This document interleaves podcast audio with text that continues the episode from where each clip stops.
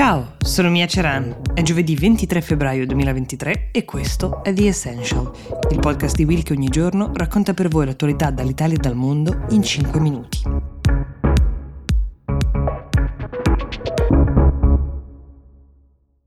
Ve lo ricordate quel tavolone lunghissimo al quale Putin riceveva i leader mondiali, tenendo quella distanza che a volte veniva interpretata come una eh, grande cautela nata in era pandemica per proteggersi per motivi di salute, a volte invece come una scelta simbolica nel linguaggio della diplomazia per marcare la distanza con l'interlocutore. Ecco, per incontrare il ministro degli esteri cinese Wang Yi l'altro giorno, Putin ha scelto una soluzione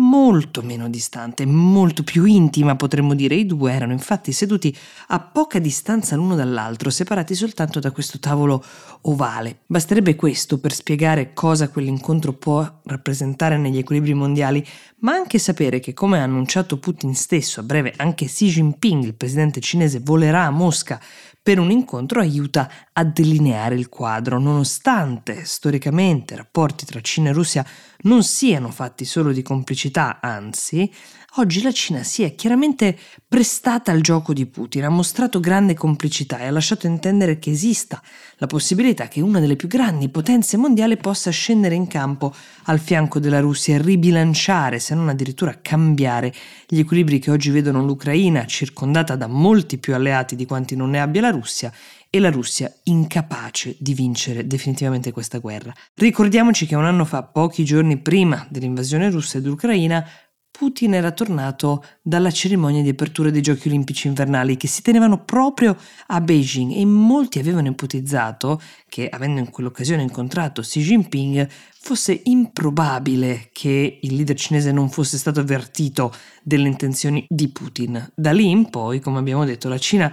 ha cercato di mantenersi il più neutrale possibile, nonostante abbia approfittato sicuramente della situazione, ad esempio comprando gas russo e petrolio russo a prezzi stracciati, ma dopo l'incontro tra Putin e Wang Yi, che ha seguito di poche ore quello tra Biden e Zelensky, è sempre più difficile definire neutrale la Cina e sempre più probabile immaginare che il gigante asiatico abbia voglia e interesse a scompaginare gli assetti globali per come si sono delineati in quest'ultimo anno.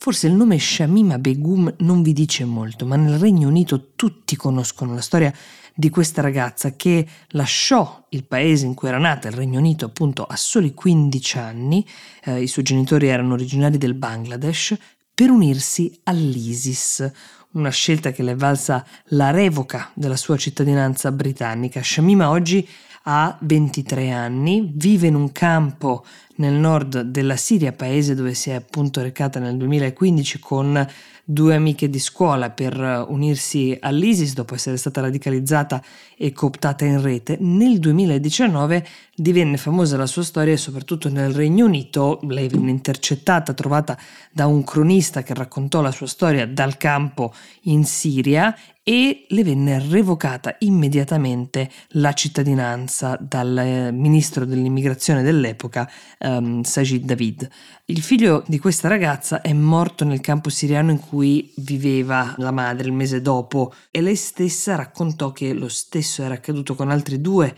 bambini che aveva avuto precedentemente durante il suo soggiorno in Siria, entrambi concepiti lì e morti in infanzia. Del suo soggiorno in Siria si hanno delle informazioni frammentarie e parziali, sono figlie del lavoro dei pochissimi reporter che sono riusciti a rintracciarla, che l'hanno dipinta in parte come una vittima che vorrebbe fuggire da quella situazione in cui lei stessa Uh, si è cacciata oppure come una donna ancora molto votata alla causa dell'ISIS, intenta in realtà a fare del proselitismo convincendo altre donne a unirsi ai combattenti. Quel che è certo è che nel Regno Unito l'opinione pubblica è divisa sul tema, c'è chi ritiene appunto che la ragazza meriti una seconda chance, anche perché inizialmente il governo britannico, quando le ha revocato la cittadinanza, pare che uh, pensasse che lei avesse comunque un passaporto del Bangladesh, invece il governo del Bangladesh ha fatto sapere che lei non era cittadina loro ma soltanto inglese, il che vorrebbe dire che la ragazza in questo momento è sospesa in un limbo e anche qualora volesse fuggire dalla situazione in cui si trova difficilmente riuscirebbe a farlo senza documenti.